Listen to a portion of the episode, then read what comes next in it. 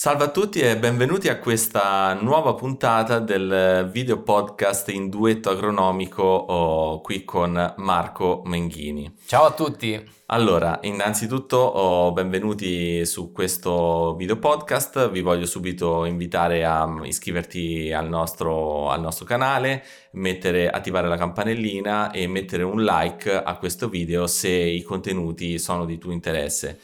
E, um, in questa puntata andremo a, mm, a parlare eh, dei giovani agricoltori, come dovremmo oh, comportarci noi agronomi con i giovani agricoltori e come sostenerli. Eh, prima di entrare nel vivo della, della, trattazione voglio presentare un po' meglio Marco Benghini, che è un mio collega da tantissimi anni, anzi de- lo devo ringraziare perché in realtà io ho cominciato la mia professione proprio grazie a lui e grazie alla sua compagna Paola e, e, nel corso degli anni abbiamo in qualche modo mantenuto sempre vivo la, viva la collaborazione. Marco è titolare dello, di uno studio ad Ancona che si chiama AAP Studio eh, ed io invece sono eh, un po' più nel, diciamo, nel, nel, mondo tecnologico, nel mondo online, conosciuto come justagronomo.com. Eh, unendo le due, diciamo, le, i due intenti, uno offline e l'altro più online, cerchiamo di portare avanti la, la nostra professione in maniera, eh, in maniera creativa. Ecco, Marco, mh, mm, di qualcosa anche tu riguardo questo, questo piccolo preambolo. Hai fatto la presentazione perfetta, Daniele. Sì, sì, siamo due studi agronomici di dottori agronomi. AP Studio ha una sua storia alle spalle eh, perché prima di AP Studio c'era Ager Studio negli anni 2000 e ancora prima di AP Studio c'era Studio Biogeo che è stato il mio primo studio nel 1990 quando ho iniziato la mia carriera professionale di dottore agronomo. Ehm, AP Studio è la realtà oggi presente ad Ancona e abbiamo avuto per fortuna eh, un, un, grande collaboratore Daniele Mazzieri, dottore agronomo negli anni, nella metà degli anni 2000 e, e ancora oggi collaboriamo collaboriamo con la sua diciamo, attività di Just Agronomo come lui ben si è presentato. Quindi ehm, mi fa molto piacere anche perché ovviamente eh, forse qualcuno mi conoscerà, sono stato anche presidente dell'ordine dei dottori agronomi e dottori forestali delle Marche, quindi mi fa piacere quando agronomi crescono, agronomi e forestali crescono e nel tempo diventano eh, molto molto professionali come appunto è, è, Daniele e molto tecnologici come è molto appunto Daniele in questo momento. Okay. Benissimo, eh, andiamo un po' nel, nel vivo dell'argomento di questo video podcast. Allora, i giovani e l'agricoltura. Eh, noi stiamo assistendo effettivamente anche dal punto di vista della professione eh, sempre a una maggior richiesta da parte dei giovani di inserirsi in agricoltura e questo lo vediamo con il vivo interesse che questi mostrano per, per i vari bandi dedicati a loro. Quindi, mh, mm, innanzitutto, se un giovane viene da noi e non ha mai fatto agricoltura, una delle domande che potrebbe, che potrebbe rivolgerci è zootecnia o produzioni vegetali. Questa è, è la grande, eh, diciamo, discriminante per, per, partire con un'attività eh, di tipo agricolo. Tu cosa suggeriresti, ad esempio, ad oggi? Beh, qui ci vuole veramente del grande, diciamo, del grande fegato da, da parte esatto. del giovane agricoltore, perché tu hai citato la zootecnia, ancorché oggi esiste una zootecnia moderna, una zootecnia, appunto una zootecnia assistita da software, da, da, da agricoltura di precisione, parliamo sempre di, di animali. Sì. E gli animali hanno bisogno 360 giorni l'anno di essere curati, di essere appunto eh, in qualche modo, eh, diciamo... Eh, dati da mangiare, li dobbiamo, li dobbiamo pulire, insomma eh, il loro benessere va curato 360 giorni all'anno, quindi c'è un impegno molto grande sulla zootecnia.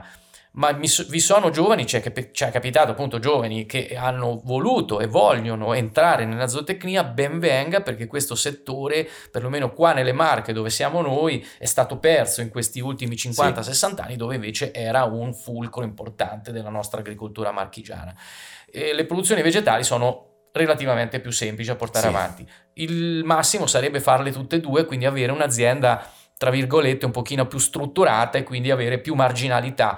Ora bisogna far bene dei conti di convenienza economica, certo. un business plan, perché ovviamente oggi come oggi, con i costi di produzione che sono in aumento, le congiunture che conosciamo bene, bisogna sapere bene quando è il break even e che redditi potremmo avere nel futuro. Esatto. Ehm Diciamo così, allora, quindi la zootecnia mh, mm, per il giovane implicherebbe un, un, impegno sostanzialmente 365 giorni l'anno, domeniche comprese, perché facciamo un esempio pratico, se la, se la nostra vacca eh, deve partorire il giorno di Natale, dobbiamo essere lì e assisterla al parto, ovviamente. Assolutamente. mentre invece tutto sommato se noi abbiamo le nostre colture vegetali, insomma la nostra produzione vegetale, il nostro orto industriale eh, il giorno di Natale e, non, e non andiamo in campo, non, giorno, succede non succede niente. Quindi diciamo un po', ecco, questa la, la, la, la, questione. Chiaro è che poi negli eventi, diciamo, improvvisi, come, sia nel mondo della zootecnia, ma come nel mondo della produzione vegetale, chiaramente se c'è da intervenire in maniera tempestiva, è eh, chiaro che sabati, domeniche o festività non contano in entrambi i casi, però sicuramente se uno vuole avvicinarsi alla, alla produzione, diciamo all'agricoltura, il, la produzione vegetale eh, all'inizio potrebbe essere quella un tantino meno impattante, mettiamola così. Sì, sicuramente. Poi ci si struttura anche con la parte zootecnica, con collaborazioni, eh, con dipendenti. È chiaro che se l'imprenditore agricolo è solo, ecco, questo impegno è tutto sulle sue spalle. Quindi quello che dicevi tu prima, ovviamente c'è da tenerne conto perché non ci sono domeniche, non ci sono, diciamo, festività eh, e quindi bisogna essere sempre presenti. Eh, ancorché ci sia tutta l'automazione possibile in questo mondo, comunque l'imprenditore, il ragazzo, il giovane in questo caso deve essere presente in azienda. Quindi la, la zootecnia diciamo incentiviamola tant'è vero che la regione Marche con questo PSR con, diciamo, con gli sgoccioli di quest'ultimo PSR appunto ha voluto incentivare esatto. la zootecnia perlomeno qua nelle Marche proprio dare aiuti ai giovani agricoltori e alla zootecnia per, per, per fare in modo che essa possa avere più sviluppo possibile da qui diciamo agli anni a venire sì sì esattamente e diciamo che allora a un certo punto poi il il giovane agricoltore, anzi, prima di andare avanti, eh, ricordiamo che co- qual è la definizione di giovane agricoltore. Eh, I bandi europei definiscono come giovane agricoltore eh, quel, eh, quell'imprenditore agricolo che ha 40, eh, fino a 40 anni 41 non compiuti. Benissimo, eh, io sono il giovane agricoltore e ovviamente mi voglio affidare a te, Marco, che sei un agronomo esperto voglio partire con una produzione vegetale, la, prima, la seconda domanda che ti faccio, anche in questo caso, eh, è come riesco a sostenere la, la mia attività? Eh, dove mi consigli di andare per avere un alto reddito? Perché anche questi conti bisogna un po' mh, mm, metterli sul piatto. Certo, partiamo sempre dalle volontà e dalla voglia di fare del giovane agricoltore. Se è un giovane agricoltore che si avvicina per la prima volta, tra virgolette, magari suo papà, suo nonno aveva già azienda agricola, all'agricoltura ovviamente avrà le sue idee. Queste sue idee vanno vagliate ovviamente da noi professionisti che li consiglieremo, che lo consiglieremo al meglio su un indirizzo più giusto rispetto a quello che lui vorrà fare. Questo dipende da che cosa? Dipende dal contesto, dal contesto agricolo in cui si trova, eh, zona litorale, montagna, collina, pianura, eh, cioè dobbiamo capire bene anche il contesto agricolo in cui vuole sviluppare questa nuova attività. Bisogna capire quali sono i mercati di riferimento, vicini e lontani, se ci sono filiere a cui si può appoggiare. Eh, insomma, bisogna valutare tutta una serie di parametri affinché appunto le, le sue scelte siano eh, avvalorate e in qualche modo possano portare risultato nel tempo e, e, e quindi anche reddito. Quindi anche qui bisogna mess- mettersi a tavolino esatto. e ragionare insieme al giovane agricoltore, ancorché lui abbia le sue idee di partenza. Certo, certo, che ovviamente... Eh, quando un giovane si rivolge a noi, noi non è che andiamo a uh, convincere a fare un qualche cosa che pensiamo noi, no, mai.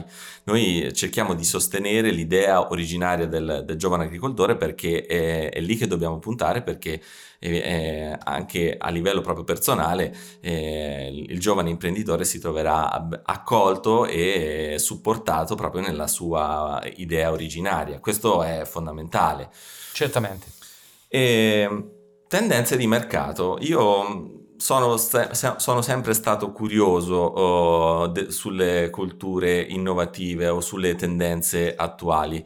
Ok, vogliamo partire magari con le classiche culture, grano, girasole, eccetera, ma uh, se vogliamo parlare effettivamente un po' di uh, alto reddito, io minimo oggi fossi un giovane agricoltore, intraprenderei l'orticoltura, giusto per, per avere qualche cosa uh, di concreto.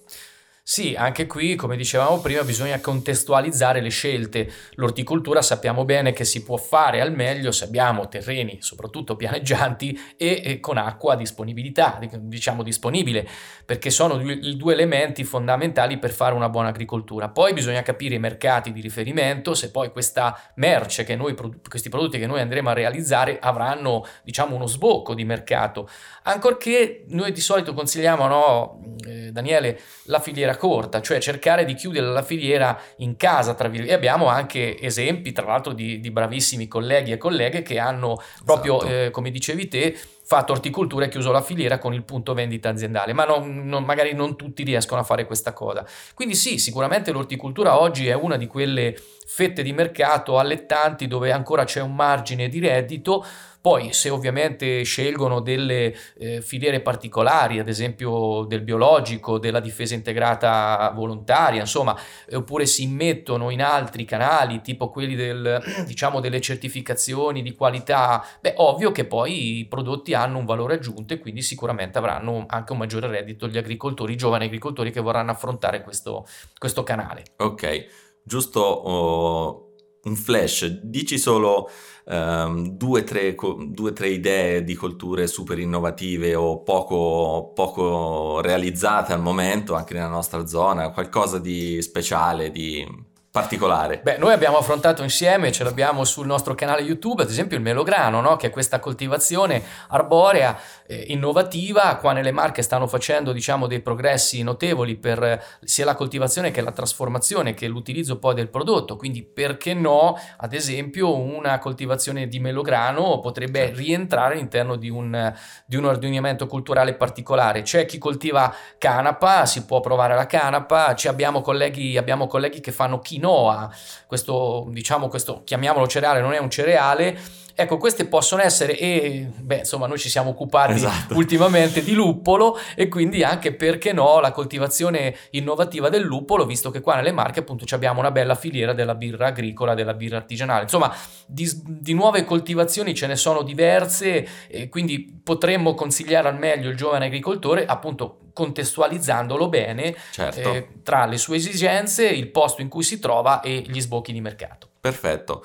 E, diciamo a conclusione di questo, di questo, preambolo che si può fare con il giovane agricoltore, però bisogna ovviamente metterlo uh, davanti al business plan, cioè mh, diciamo il, il, conto economico di quello che comporta l'investimento, il ritorno dell'investimento e da quando poi eh, comincia a, a, ad entrare effettivamente un guadagno vero e proprio. Quanto è importante per il giovane agricoltore fare questo business plan? Diciamo che è fondamentale perché il giovane agricoltore parte quasi da zero, parte probabilmente con dei contributi PSR, eh, appunto il cosiddetto pacchetto giovani che eh, sappiamo quanto diciamo in, in, qualche modo riescono a dare al giovane agricoltore, ma comunque molti costi sono da anticipare, per certo. cui è bene certo. che lui sappia quali sono i costi da anticipare perché o, o appunto vengono chiesti a, ad istituti di credito o magari li ha ehm, da qualche parte, diciamo certo. eh, negli anni no, la propria famiglia li ha messi da parte, però è bene sapere con quanto bisogna partire di spese quando sarà il break even, cioè il momento in cui farà il pareggio e poi da lì inizierà a guadagnare. Certo. Quindi business plan assolutamente importante per un giovane agricoltore. Perfetto. Io Marco ti ringrazio e ci avviamo alla conclusione di questo, di questo podcast sull'importanza e sul, diciamo, del, della, dell'imprenditoria giovanile, su come appunto approcciare eh, da parte di un giovane il, l'avvio di, una, di un'azienda agricola. Eh, bene, io prima di salutarci vi invito a, a, iscrivervi al nostro canale, mettete like al video se vi, è, se vi è piaciuto, poi ovviamente mh, mm, attivate anche la campanellina per non perdere nessun aggiornamento e iscrivetevi alla newsletter eh, che, eh, il cui link lo troverete in descrizione al video. Un caro saluto da Daniele Mazzieri, Just Agronomo e da Marco Menghini di Appi Studio. Ciao. Ah, ciao.